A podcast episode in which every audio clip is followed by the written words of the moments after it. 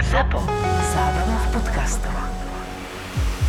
Mal som taký zaujímavý prípad, konkrétne nie ja, ale kolega to mal na traumatologickej ambulancii a zaujalo ma to ako človeka skôr, ako bytosť, ktorá teda vníma aj ľudský a empatický a tak. Prišiel taký 40-50 ročný muž na urgentný príjem s anamnézou, že ja som to počul, jak tam skoro až vykrikuje nahnevaný a polopláč, polohnev, že dobili ho SBS-kari v nejakom obchode, po travinách, lebo že si mysleli, že ukradol dve žemle bol v monterkách, relatívne slušne oblečený na to, na to, že to boli monterky.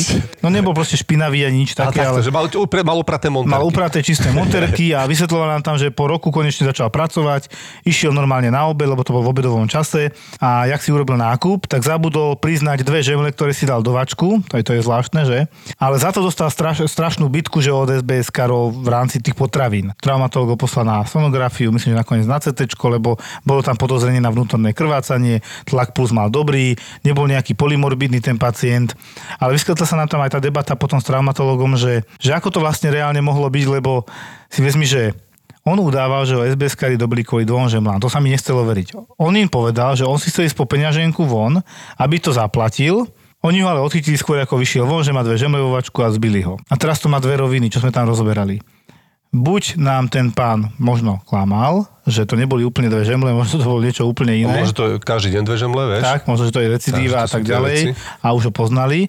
Alebo naozaj má pravdu, len mi dávalo zmysel, že keď viem, že mám dve žemle, tak niekomu poviem, viete čo, mám tu dve žemle, tu ich nechám, idem si po peňaženku. Normálny lucidný človek, ktorý žije takto. No. No ale zase kvôli dvom žemlám takto dokopať človeka, že do hrudníka, do brucha.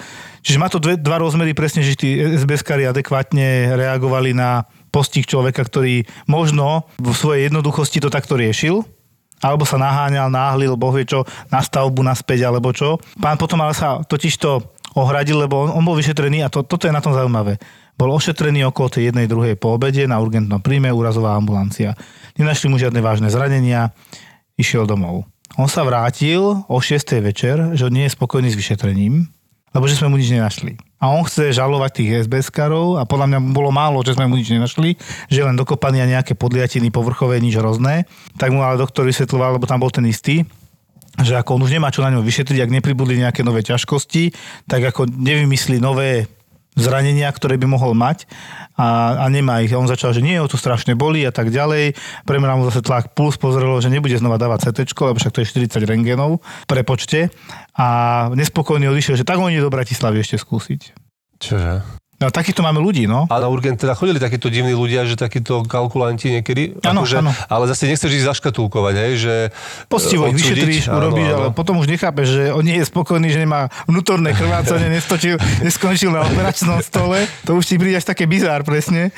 Ja si myslím, že samotný motív, že SBSK dobie človeka kvôli dvom žemlám a to tam stále udával, že iba kvôli dvom No možno, že žemlám. ho ani tak veľmi nedobili, možno, že mu naozaj akože troška mu naložili, ale nebolo také hrozné, ako popisoval, že už od začiatku išiel No, potom... nechcel by som to riešiť ako škandál. policajt, nájsť, nájsť v tom teraz pravdu, lebo tá výpoveď SBSky bude určite úplne iná, tomu verím, ale Bolo by zaujímavé tu vypoveď SBS-ky, ak to videli. Možno, že pobehal Bratislavu, potom šiel do Trnavy a všade nález, vieš, a že kde, kde to popíšu horšie. Toto udáva niekto, že ho strašne dobili, možno dostal dve facky a on to udáva úplne inak. Áno, to inak vnímal, presne. To vnímanie je subjektívne podľa mňa veľmi Preto píšeme, že to anamnéze subjektívne je veľmi dôležité, čo udáva pacient a objektívne, čo si ty našiel.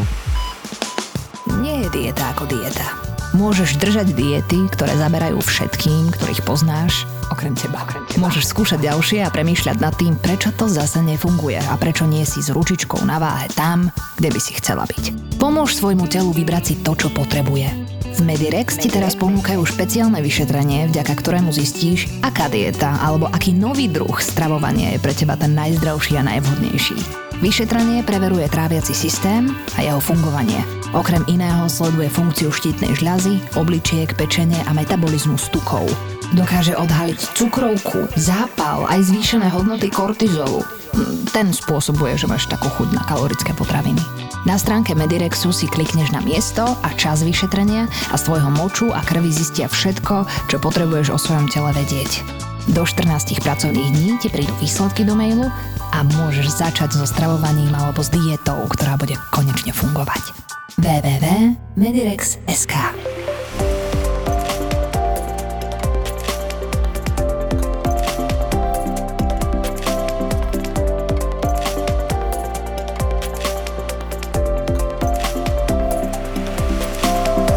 Dneska by sme chceli teda privítať pána primára súkromnej kliniky, súkromného sanatória Koch, pána doktora Vladimíra Cupaníka.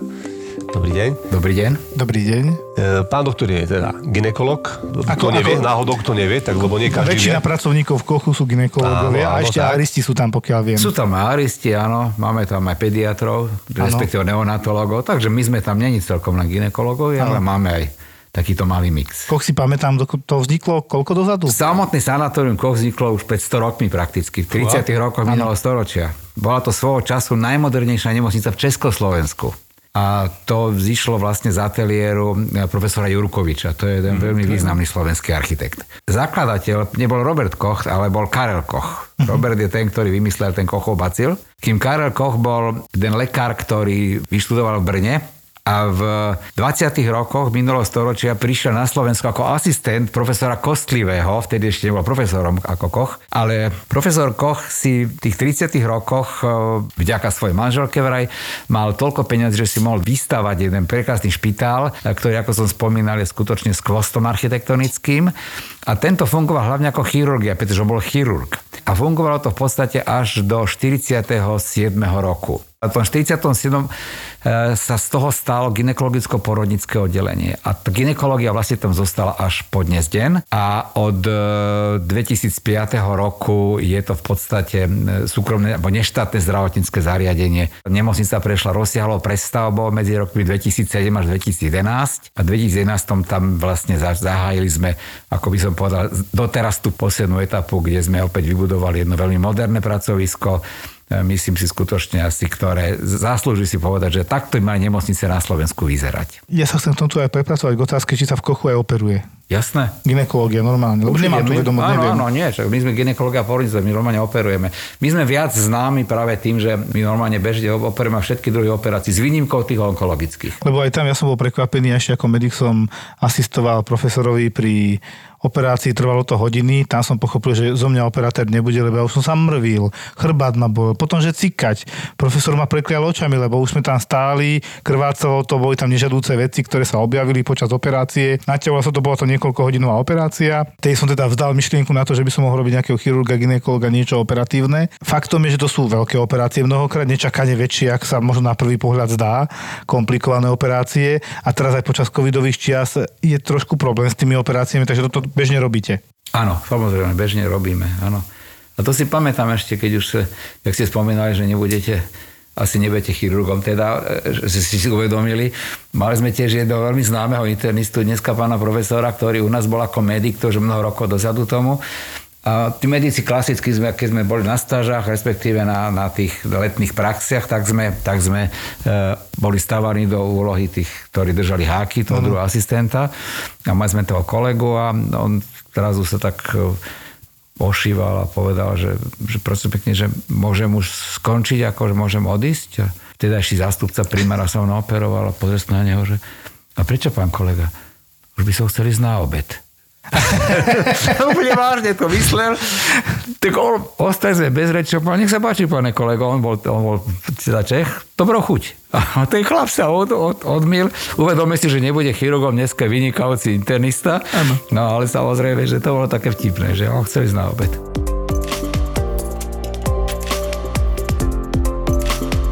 Ja som začínal 2010 na novorodeneckej klinike a 2011, tak médiami prešlo, že revitalizovaná, znovu otvorená, nová, čistá, akože krásne priestory, všetko. Že teda tam môžu mamičky konečne rodiť do tých priestorov takých, aký by si predstavovali mnohé, lebo teda mali tie požiadavky niektoré neuveriteľné. To, ty, to myslím, že sa môžeme porozprávať. Áno. Jaký extrém si pamätáte, čo niekto si predstavoval pri tom pôrode? A tak e, u nás v podstate nikto nechcel psa alebo mačku pri porode. To sa stalo v Prahe napríklad. Že niekto Prahe? Si, áno, tam si pýtal niekto, že chce mať psa svojho pri porode. Dostali- dostali? miláčika. No nepustili ho pochopiteľne toho psa na porodnicu, tak u nás takéto, takéto žiadosti nie sú. U nás, e, čo sa stýka, pod, pod, ako stretávame s nejakými takými požiadavkami, pretože oni si myslia, že my sme alternatívna porodnica, čo my celkom nie sme. My sme, snažíme sa humanizovať porodníctvo, inak e, ako my, ako ginekologické oddelenie sme boli prví na Slovensku. V 88.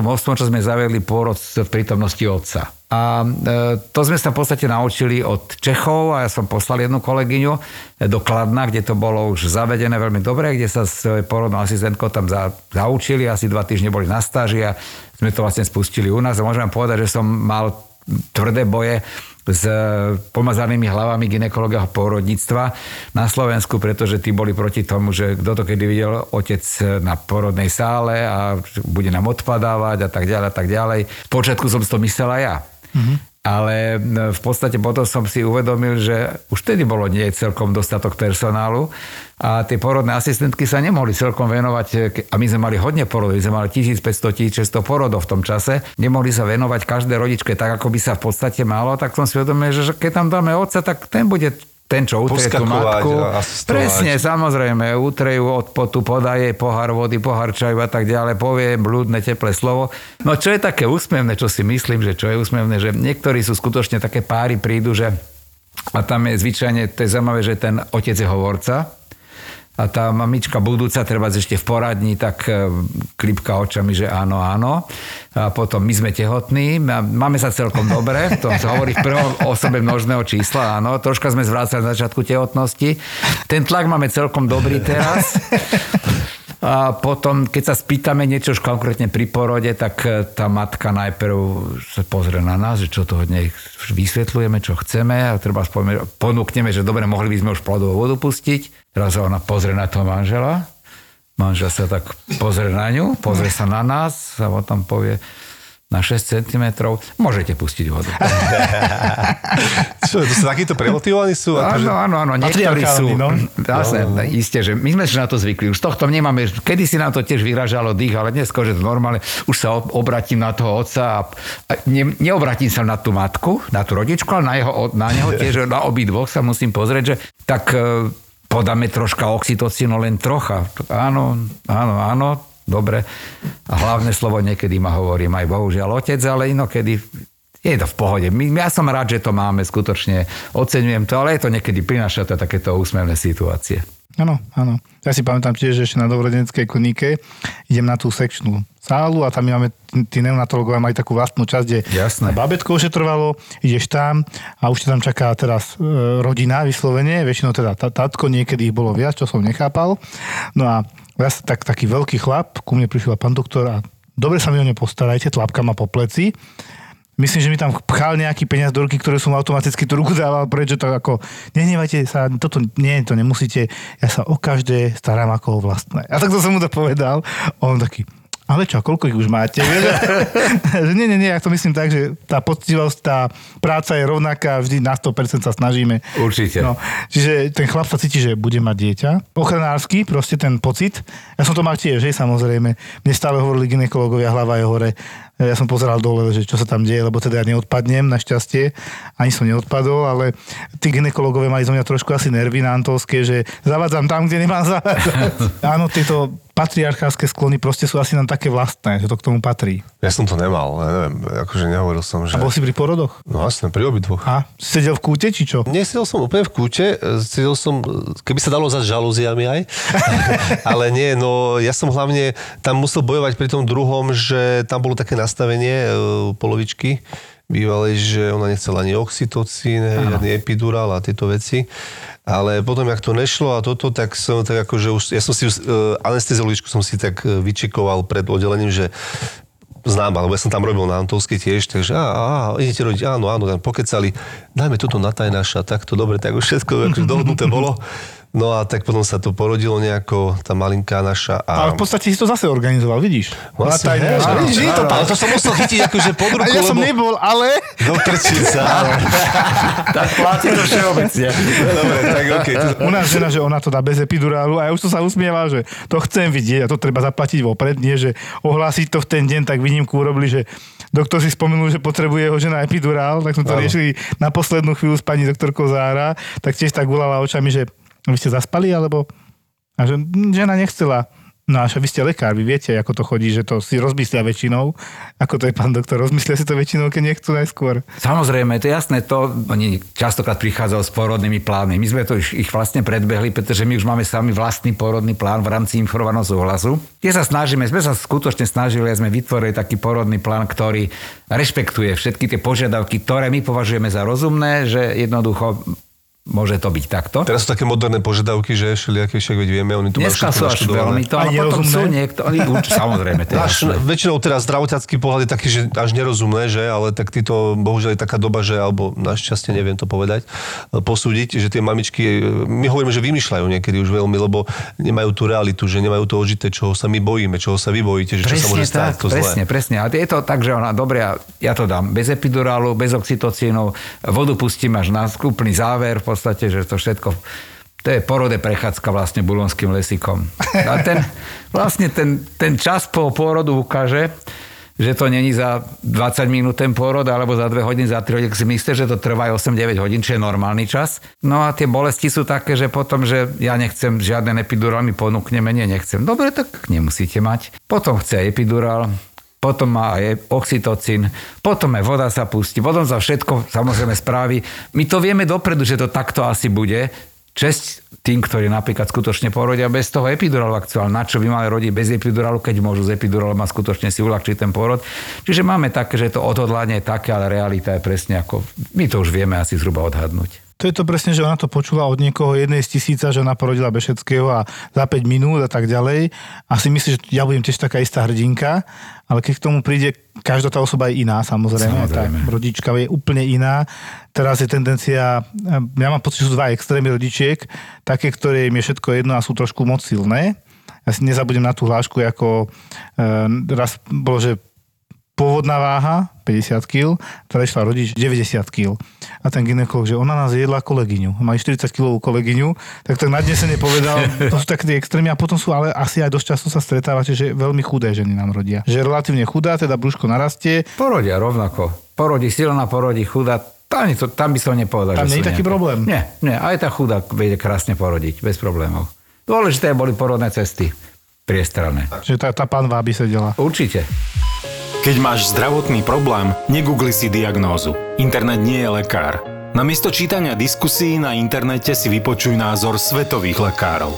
Kooperatíva ponúka k životnému poisteniu službu druhý medicínsky názor. V rámci nej tvoju diagnózu posúdia špecialisti zo svetovej kliniky. Zanalizujú navrhnutú liečbu a doplnia možnosti na základe svojich skúseností. Takto jednoducho v poisťovni Kooperativa získaš prístup k top klinikám v 11 krajinách sveta. Keď ide o zdravie, treba mať Filipa. A využiť všetky dostupné možnosti. Životné poistenie so službou Druhý medicínsky názor od poisťovne Kooperativa ti prináša ďalší diel nášho podcastu Doktor má Filipa ginekologia porodníctvo to je tiež taká akože a tiež urgentná vec niekedy, že sa tam bude tak veľmi pekne až, no nepekne zvrtnúť. Či máte napríklad takýto zážitok, príbeh, že sa stal nejakým pacientom, že tiež ako to vy prežívate, ako si to prežívali, možno, že aj prvýkrát, keď sa niečo také urgentné dialo? Čo sa vždy strašne bojíme, sú silné krvácania pri porode. Napríklad konkrétne pri porode, ale aj pri operácii, že? Čo sa týka tých krvácaní, tak to skutočne to málo kto zažije také možno na traumačke, keď to, to z tej ženy leje, keď leje z maternice, ako, ako z kohútika. A to potom, to začne potom skutočne na tej operácii. To sa ráta aj čas, To je jasné, to už je čas, to už je potom. Ale našťastie už sme si zvykli na to, že máme vypracované postupy a snažíme sa vlastne pôsobiť tak ako letci, keď sa cvičia stále v tých nejakých nehodách, takže si to aj opakujem, máme to aj napísané a vedia už ľudia, keďže sa to stáva nie, nie až tak veľmi e, zriedkavo, tak už vieme, ako reagovať, ale toto sú nepríjemné veci, kde e, opustil som porodnú sálu, všetko našťastie dobre dopadlo, bolo nejaké predčasné určovanie placenty, popri tom bola hypotónia maternice, čiže tá maternica sa nestiala po porode potom bolo veľké šitie, zo všetko možno to krvácalo. My sme to samozrejme e, všetko ako da, robili, čo sme mohli a nakoniec odídete, keď sa poradíte na tú porodnú sálu, tak to skutočne vyzerá niekedy, bohužiaľ, ako mesiarstve. To je katastrofa. Áno, ten pohľad, áno. áno, to je strašný pohľad, ale človeka potom ten pocit, že našťastie všetko sme zvládli, hreje. A musím povedať, že za moje praxe som sa našťastie nikdy nestretol s materskou umrtnosťou, čo musí byť hrozný zážitok pre každého, kto sa zúčastnil, teda to je jasné. bol, bol zúčastnením A to treba povedať jednu zásadnú vec, že matky, rodičky a na Slovensku a vôbec v Európe a v civilizovaných krajinách nechápu jednu zásadnú vec, že odkedy existuje medicína takú, ako ju poznáme v modernej spoločnosti, tak nám umrtnosť matiek, rodičiek klesla na mizivé čísla a preto nemáme radi domáce pôrody napríklad, hej, lebo tam na to bude stúpať zase. E, plne s vami súhlasím. My dokonca e, máme v rámci etických nejakých noriem a pravidel, tam môžeme kľudne vy, použiť výhradu svedomia a povedať, lekár, ktorý je pozvaný, že nech príde e, pomôcť rodiť v domácom prostredí, pokiaľ to nie je nejaká akutná záležitosť, že vás niekto zavolá, tak v tom prípade my máme skutočne, a myslím si, že nikto si to ne, nelajsne to je, také to niečo, odvaha. aby išiel, lebo to, to si viem, vieme, čo nás môže čakať, všetky komplikácie, čo sú si obdivujem tých ľudí, ale súčasne aj by som povedal, že sa im čudujem, ktorí sa do toho dajú. A máme, také, odvahu, no. máme také prípady, že čo ja viem... To je nevedomosť, taká odvaha z nevedomosti. Mm-hmm. Áno, máme prípady, kde nám volala, bola to taká nejaká kvázi dula, ktorá bola pri porode a okolo polnoci volala, že e, či by mohla prísť jedna rodička, že nejak sa nedarí rodiť a že asi to zrejme nestihnú do Heinburgu, lebo si vytipovali Heinburg a kolega povedal, no tak nech sa páči, príďte. Ona len dopravila na, dopravila do porodnice, pretože jednoducho už nevedela, čo s to žensko má robiť a nakoniec, chvála Pánu Bohu, porodila u nás, ale nebolo to jednoduché. Komplikovaný porod. Komplikovaný porod. Čom to bolo komplikované? Čo sa tam stalo? E, ten porod nešiel, ten, tam bol taký nepomer medzi babetkom a panvou. Nebolo to až také hrozné, pretože nakoniec ten nepomer vyplýval, by som povedal, vošiel do toho štádia, že sa to dalo porodiť aj vaginálne. Nebolo to také, ale potom tá, tá činnosť maternice bola absolútne nekoordinovaná. Ona jednoducho už čakala, kedy sa to porodí, tá doba, tá, tá, porod, tá porodná asistentka samozvaná a už sa nalakala. Ona sa už sama zlakla, že asi to pravdepodobne nepôjde a už aj ona vedela, že môže s nejakým následkom, tak potom došla ku nám, u nás porodila a našťastie dobre to dopadlo, ale hovorím, že to, to nemusí vždy dobre dopadnúť. Preto sa tomu bránime, kvôli takýmto veciam. Presne. Jasné. A viete, čo bol taký jeden veľmi šikovný profesor v Cirichu, profesor Hund, ktorý e, povedal, že OK, dá sa akceptovať návrat k prírode vo všeličom, aj v porodníctve, ale treba si jedno, že návrat k prírode je aj návrat k stratám. Áno, áno. áno. A s tým treba kalkulovať. Je to riziko oveľa väčšie ako v nemocnici. Čo si tak pamätám, keď som bol ešte taký mladý, mladý ginekolog, som začínal. V minulosti sa hodne vyšetrovalo kvôli, e, kvôli by som povedal, e, zaneseniu rizika infekcie častým vyšetrovaním vaginálnym počas pôrodu, tak sa vyšetrovalo aj rektálne. To je konečne. Sme sa naučili rektálne veľmi dobre vyšetrovať, to sa skutočne dá aj ten krček, bránka, všetko sa dá výborne, hlavička, ak vyzerá, tie štruktúry na, na hlavičke, sútura sagitaliza, potom sa dá veľmi dobre cez e, ten konečný rým vymatať. Ale nesmie byť plný ten konečník samozrejme. Tak ten no. zvyčajne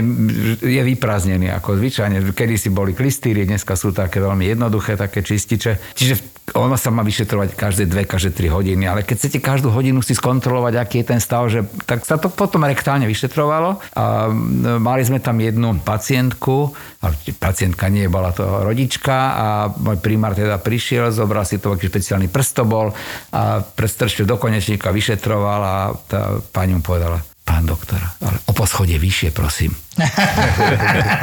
takže, no, takže aj, to, aj toto sa stáva. No, môžeme napríklad, že my sme, my sme určite zažili už e, pôrod do vody, e, sa u nás, my ho nemáme, ten bazén nemáme, ale zažili som pôrod do vody, to sme mali tiež jednu takú rodičku, ešte som bol mladý, kde mi volali z desené porodné asistentky, že pán doktor, poďte rýchlo na porodnú sálu, že tá pani nám nechce vody zo sprchy. A tá skutočne ona zleza z porodného stola a išla do sprchy a tam sa len sprchovala, ja nejdem nikam, a len si sprchovala brucho, rodidla. Dobre to robilo zjavne. Potom po dlhom prehováraní, po nejaké pol hodine, konečne sme proste odtiaľ dostali, keď už začínala potlačať a ona skutočne rodila teda rodila vo vode, hm. ale tak to bol u nás prvý porod vo vode, spotroval hektolitre sprchy vody, ale, ale porodila krásne Asi to bol vodný typ znamenia z horoskopu, tak si to tak držala, že? Hej. Moja žena sa napríklad strašne bála, že porodí do záchoda. Strašne sa toho bála. Povedal som, že nebude sa to je tak raritné, že za takéto niečo môže stať je jedna ku miliónu podľa mňa, ale nezažili ste také predpoklady. Nie, do záchoda nie, ale je pravda, že niekedy, keď e, žena sa dlho sprchuje, dajme tomu, alebo aj na tom záchode, že už sa stane, že potom, že už buchajú tie porodné asistentky, že už poďte von, prosím vás pekne. No a už bolo také, že nehovorím hlava medzi nohami, ale už hlava vo východe. Uh-huh. Takže to áno, ale to to, to, to nie je šanca po, porodiť do záchoda. Tak to, to, to dieťa veľké, čo sa tam zrelé deje? Dieťa, zrelé, dieťa, zrelé veľké dieťa sa nedá porodiť na jeden takýto šup. A to trvá viac tých týchto zatlačení. Je to niekedy veľmi rýchlo, ale zase. My sme na chvála Bohu nestretli.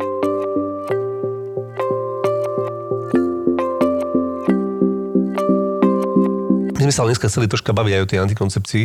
Áno. E, lebo proste je teraz aj taká kampaň osvetová a e, celkovo je veľmi nízke využívanie antikoncepcie na Slovensku hlavne, keď sa to vraj porovnáva teraz s vyspelými krajinami. My sme síce v Európe, aj v Európskej únii, ale asi nie sme taká vyspelá krajina. E, rebríčky, tak vždy sme pozadu. No a že teda na Slovensku užívajú 10% ľudí antikoncepciu. Žien. Žien, dobre. Hormonálnu, nie, nie, nie, hormonálnu. Áno, tak, tak. Ale 10% žien. Áno, dobre, ďakujem. Do, doplňujte ma. Lebo my sme takí s Joškom veľmi slabí, čo sa týka antikoncepcie. My sme zlý príklad. On má tri deti, ja mám dve deti, a takže... Nie, to je výborné. Áno. Jasné však. Takto, mať plánované rodičovstvo, čo ja som teda tiež zlý príklad v tomto smere, ale plánovať rodičovstvo a plánovať ho správne je super. Hej, je to dobré, lebo ti to vie naplánovať normálne život. A keď už je to neplánovanie a vidíš sa ti to stáva, potom presne je tu otázka, či s tým niečo nerobiť. Lebo nechceš mať 8 detí napríklad, aj keď teda ľúbiš deti a ja ľúbim deti, ale tá žena sa utrápi pri tých deťoch, to je jedna vec. Nemá kariéru, keď máš príklad 8 detí, je strašne veľa. Ja som mal spolužiaka, z 8 detí bol a to všetci, že koľko máš súrodencov? 7, že no? Že si, ja si neviem predstaviť život tej matky 16 rokov alebo 17 je zavretá doma s deťmi. Lebo však to ide, aj keby išlo jedno po druhom, tak je to stále 16 Ty rokov kokos. pomaly. Sú také ženy, ktoré milujú deti a majú ich veľa a nerieši proste, že bude, bude im koľko ich bude mať. Ono podľa toho, ale to telo sa podľa mňa trošku opotrebúva, to ženské telo každým pôrodom, lebo je to, je to nie tak bežná, jednoduchá vec. Hej, a nie sme, jak sa to povie, kot, kotnice, alebo jak to niektorí povedali.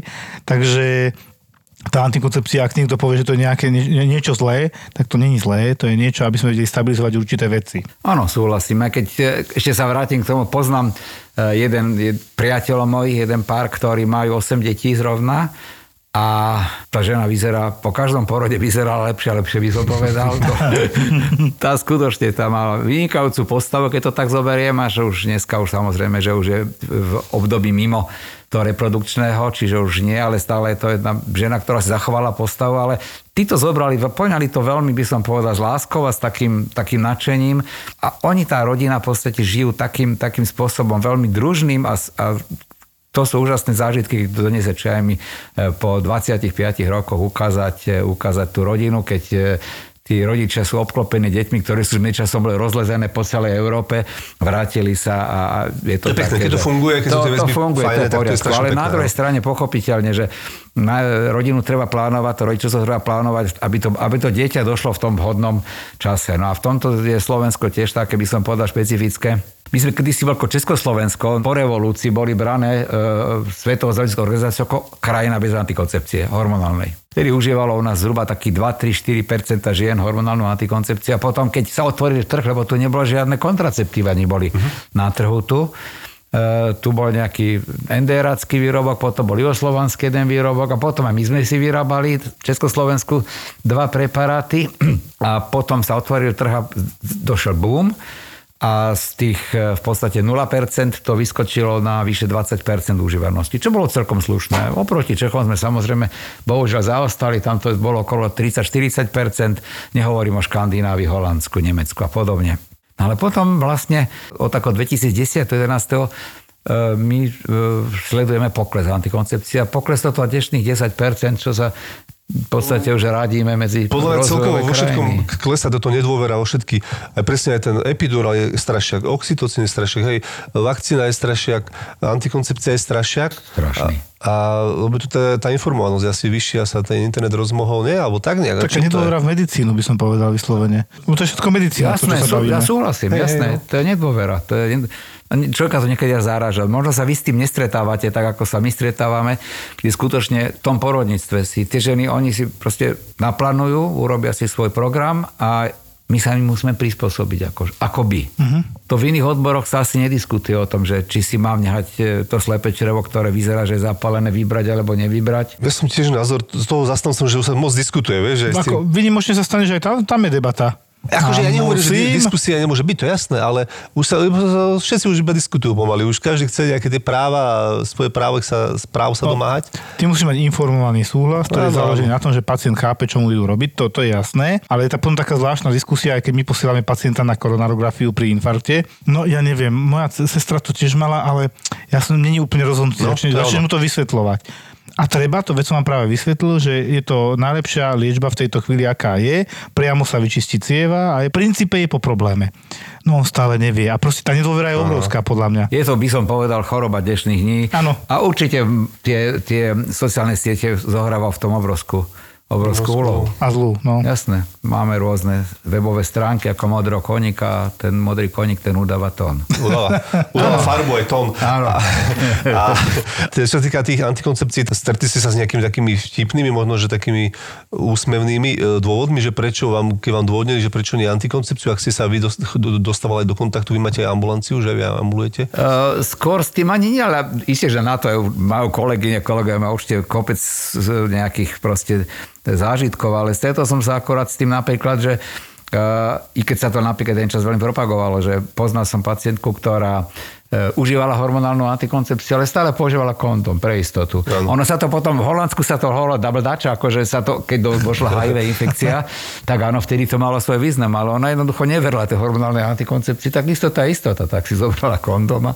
a, a užívala aj, aj, aj s To kondomom. neviem, či vedela, že 4% prípadov HIV tak mali vírus, že prejde aj cez kondom. Áno. Teraz, som, teraz si trieska hlavu o stenu, ak to počuje, že nestačilo, že ešte niečo som mala pridať. Mal som na dva.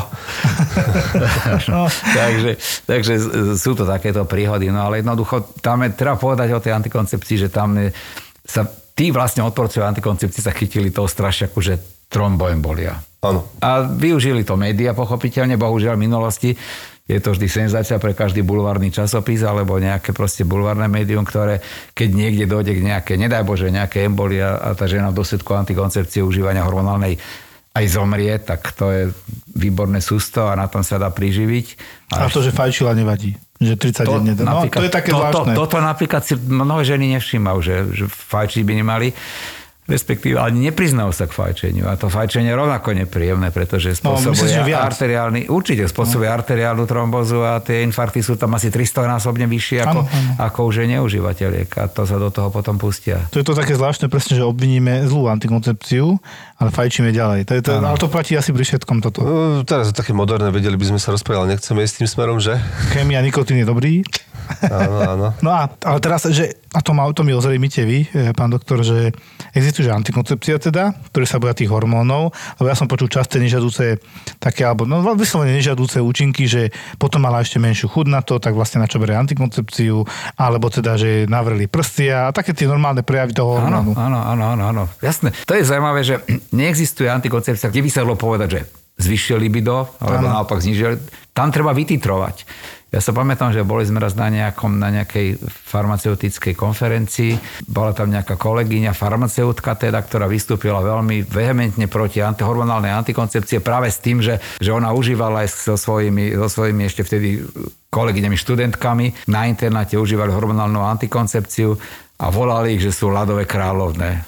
Sice boli ochránené pred uh, nežadúcim otehotnením, ale že nemali libido.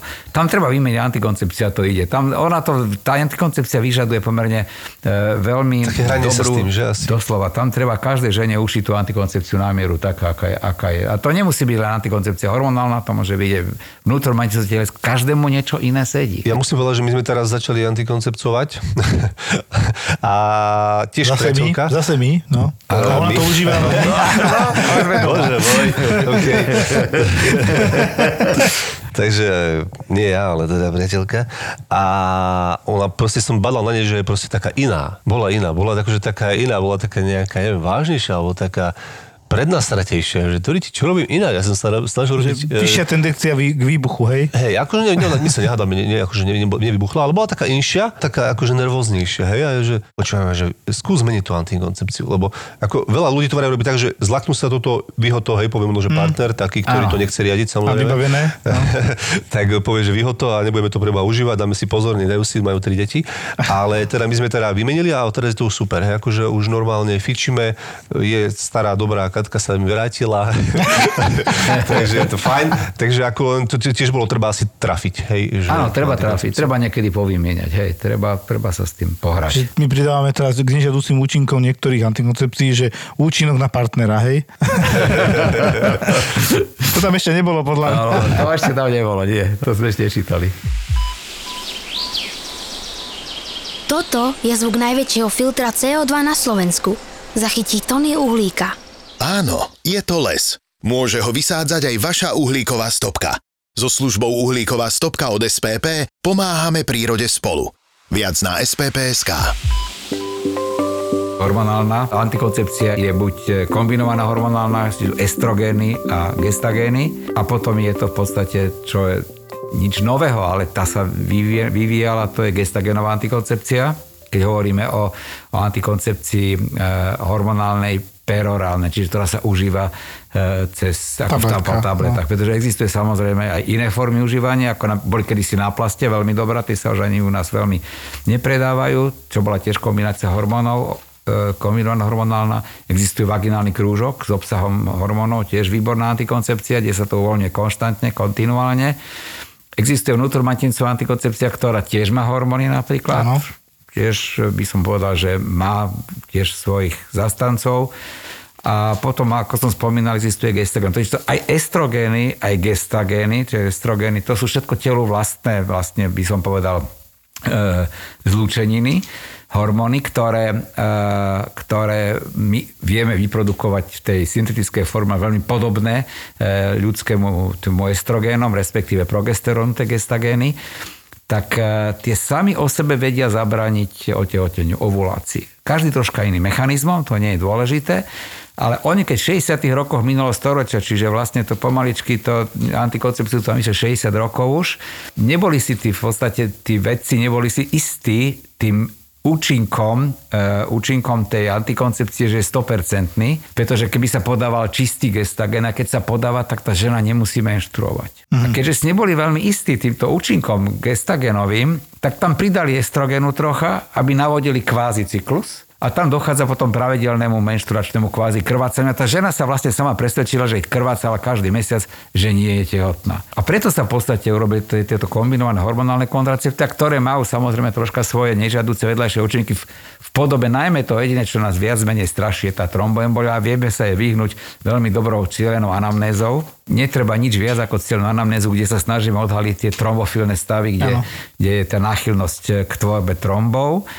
A takýmto ženám samozrejme takúto antikoncepciu podobne ako napríklad, keď je hypertonička. Zmeráme tlak, hypertenzia je kontraindikácia pre kombinovanú hormonálnu antikoncepciu. A preto ide tá cesta aj smerom gestagénovou, kde toto je o mnoho bezpečnejšie, tam je o mnoho menej, respektíve tá posledná rozpirenon, čo je molekula, čo internisti poznáte, je výborná, je výborná v tom, že zatiaľ napríklad nemali pri tých klinických štúdiách žiaden prípad e, tromboembolie. Ale to neznamená, ano. že nebude. Ale bude tak zrejme extrémne zriedkavé, že sa netreba báť a môžu užívať gestagenovú antikoncepciu. Vieme podľa Svetovej zdravotníckej organizácie, že môžu užívať aj ženy, ktoré mali napríklad v minulosti trombózu, alebo majú anamnéze veľmi trombózu, že tam je ten možný výskyt trombózy, alebo napríklad majú hypertenziu. Sú to teda tieto antikoncepcia, ktorá je e, v podstate e, by som povedal, vhodná pre veľmi široký okruh žien, na rozdiel od kombinovanej hormonálnej. Uh-huh. Ale aj tá spravila pokrok, pretože Tie prvé preparáty mali veľmi vysoký obsah estrogénov, ktoré boli zodpovedné,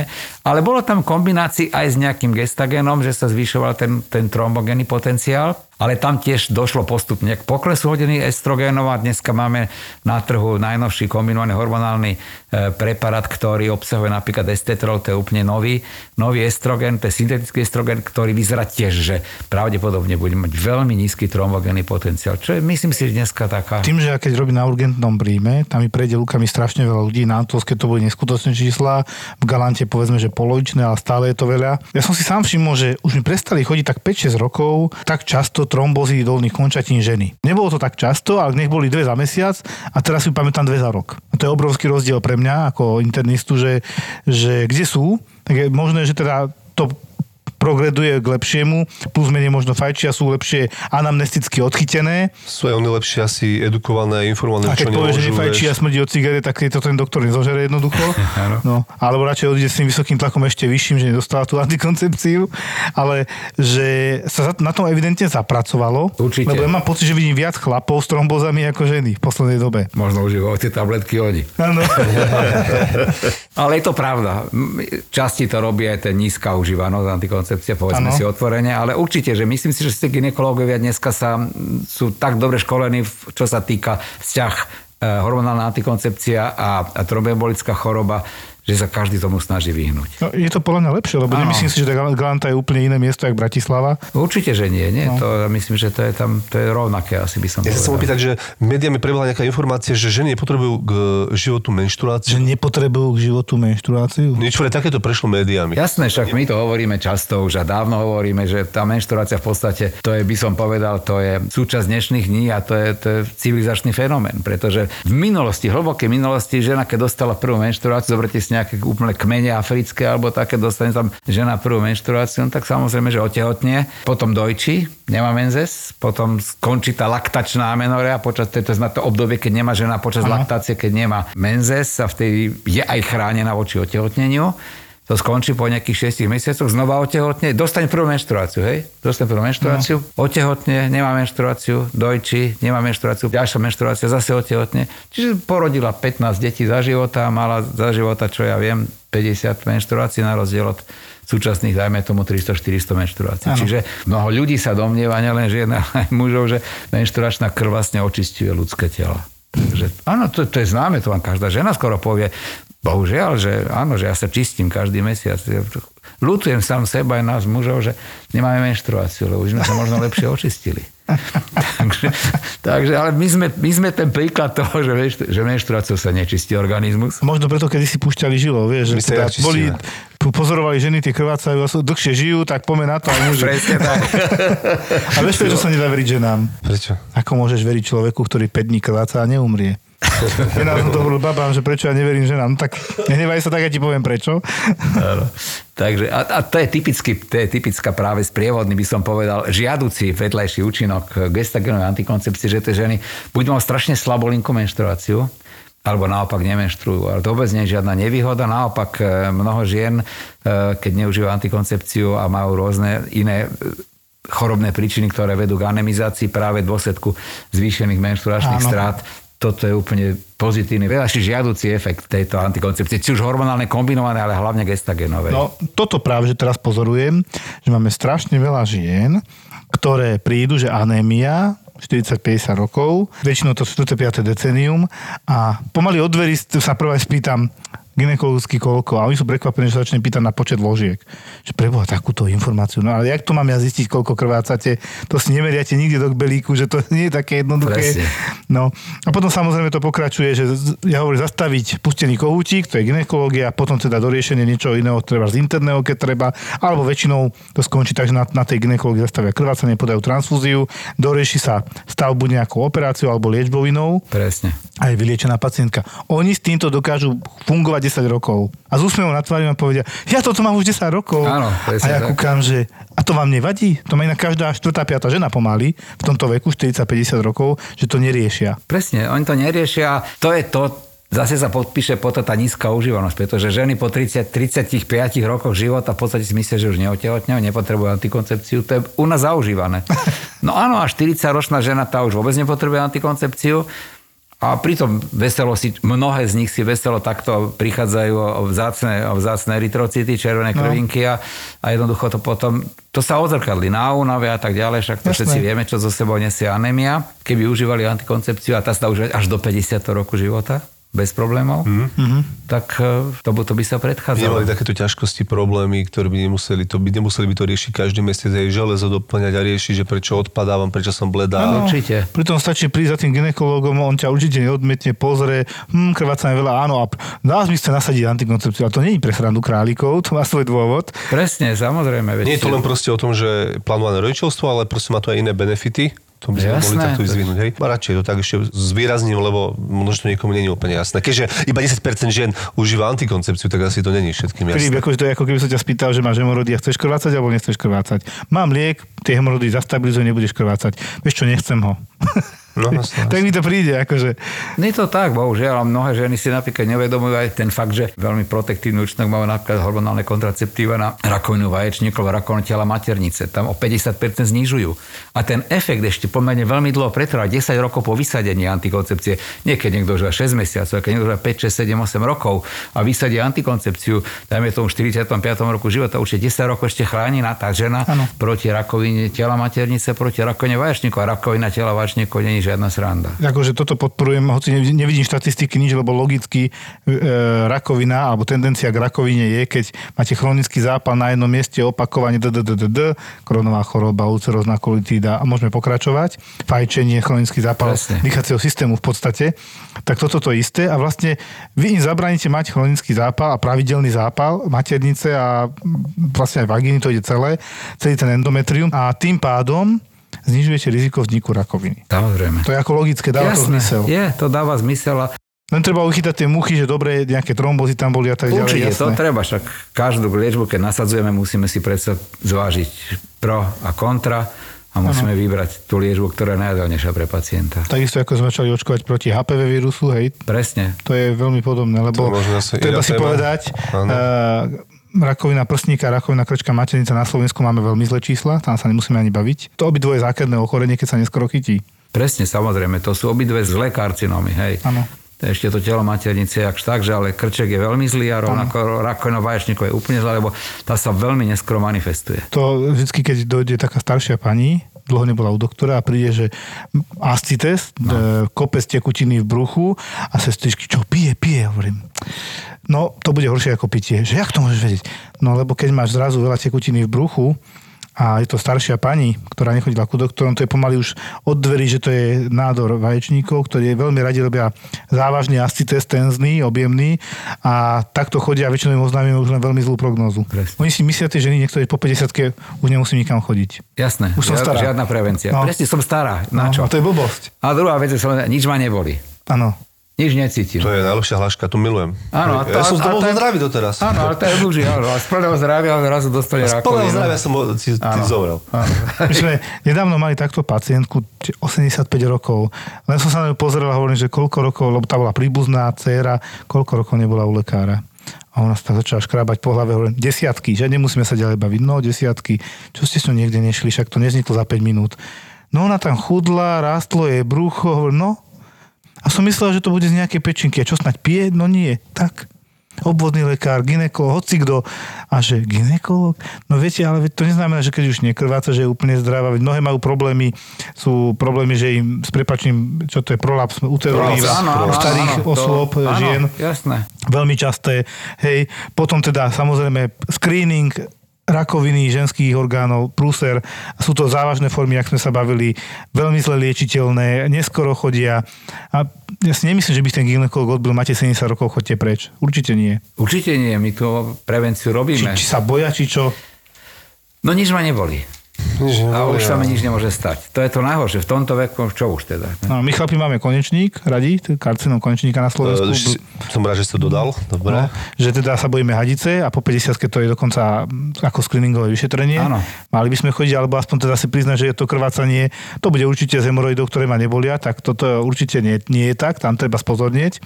Na, navštíviť toho obvodného lekára, kurňa. Teraz pred chvíľkou som bol tiež v jednom takom médiu a rozprávali sme sa o tom, že nám nefunguje prevencia. No to je druhá vec, aj v ginekológii úplne. To je 20% to je na prevenciu. No, tak to je ako, strašné. chcem, ako chceme eliminovať karcinom krčka maternice? Keď nikto nepríde na kontrolu. Presne tak, jasné.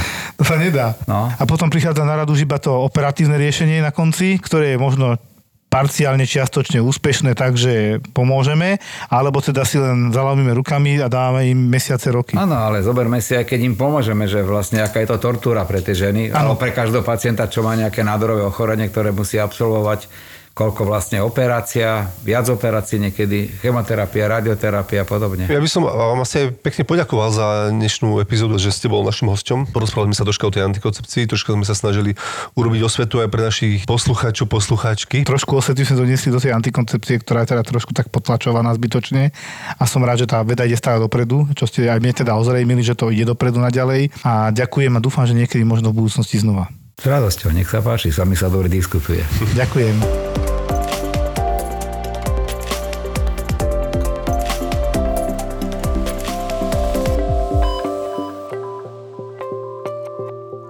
Filip, my sme skoro zabudli, ide Valentín, my máme krásne trička s, krásnymi srdiečkami a my im to nepovieme. Aj hrudníkmi, ale tie srdiečka sa viac hodia a vymysleli sme takú akciu e, Valentínsky február, bude to trvať celý február, čiže keď si nájdete, pozrite zabava podcastoch.sk, tak tam nájdete akciu, určite si viete vyberať trička, dva kusy, 20% akcia, takže určite pozrite si, sú tam všelijaké, všelijaké srandy. Títo dvaja vám konečne povedia, koľko zarábajú influenceri na Instagrame. No povedz, daj sumy, ohúrma, že... No dobre, mám to, dali? mám to rebríček. Títo dvaja vám povedia, či je Facebook skutočne už mŕtvý. Nie, ja mám Facebook rád. Fakt? Fakt, Ja, ja ho fakt. fakt, nenávidím. On nám, to vôbec vieš, ak nám robí nervy, vieš, ak nás sere. Ja tak, myslíš, akože z V pohľadu, z niečo, pohľadu v agentúry. kuse no. niečo nefunguje, v kuse ti niečo zakáže. Obaja šéfujú digitálnym marketingovým agentúram, To, čo máme spoločne, že Peťo je teda jednak úspešnejší, starší a krajší. Ale paradoxne na málo čo majú rovnaký názor. to mňa spravil dobre. Fakt? Mhm, aj, si, aj, že- za, no, aj za 60 miliónov spravil Myslím si, dobre? že za 5 rokov bude vysmiatý a bude hovoriť, že to bol obchod jeho života. Fakt. Ver mi. Gabo a Peťo sa v podcaste Buzzworld bavia o všetkom, čo je online, social, viral, digital. Ty máš obľúbené memečko? Dô- Dôležité je byť zohratý, priateľe, keď nahrávate podcast. Od prvej fotky na Instagrame až po čínsky algoritmus, ktorý naštval Donalda Trumpa. Od toho, čo bolo na začiatku premyslenej stratégie Marka Zuckerberga, Teraz všetkým marketerom zasvietili oči, že jak sa dajú vypnúť komentára na Facebooku. až po okopávanie zemiakov na mesiaci s Metom Damonom. Je to ako keď niekto povie, že predáva pozemky na mesiaci a teraz ten mesiac akože rozparceluje a ty si tam kúpíš tisíc metrov štvorcových a on povie, že no si jediný, kto si tých tisíc metrov štvorcových na tom mesiaci kúpil, ale nevieš tam ani zaletieť, ani tam akože posadiť zemiaky, aby si tomu Metovi Damonovi pomohol. My sme ZAPO, zábava v podcastoch a prinášame ti novinku. Podcast o tom, ako fungovali, fungujú a budú fungovať sociálne siete. Podcast o minulosti, súčasnosti a budúcnosti digitálneho sveta. Počkaj, mohli by sme product placement v tejto Že- show že- robiť spôsobom, že tá firma nám vždy zaplatí až spätne potom, ako ju spomenieme. Ja budem Uvidíme. písať teraz do Napíš, napíš im, že máme to nahraté a že nepustíme to von, kým nezaplatíte. Takže ak počujete tento podcast, zaplatili. A preto sme takí vysmiatí. Presne. Daj si do uší nový podcast v produkcii ZAPO. Buzzworld. Buzzworld. Zapo. Zábrná v podcastovách.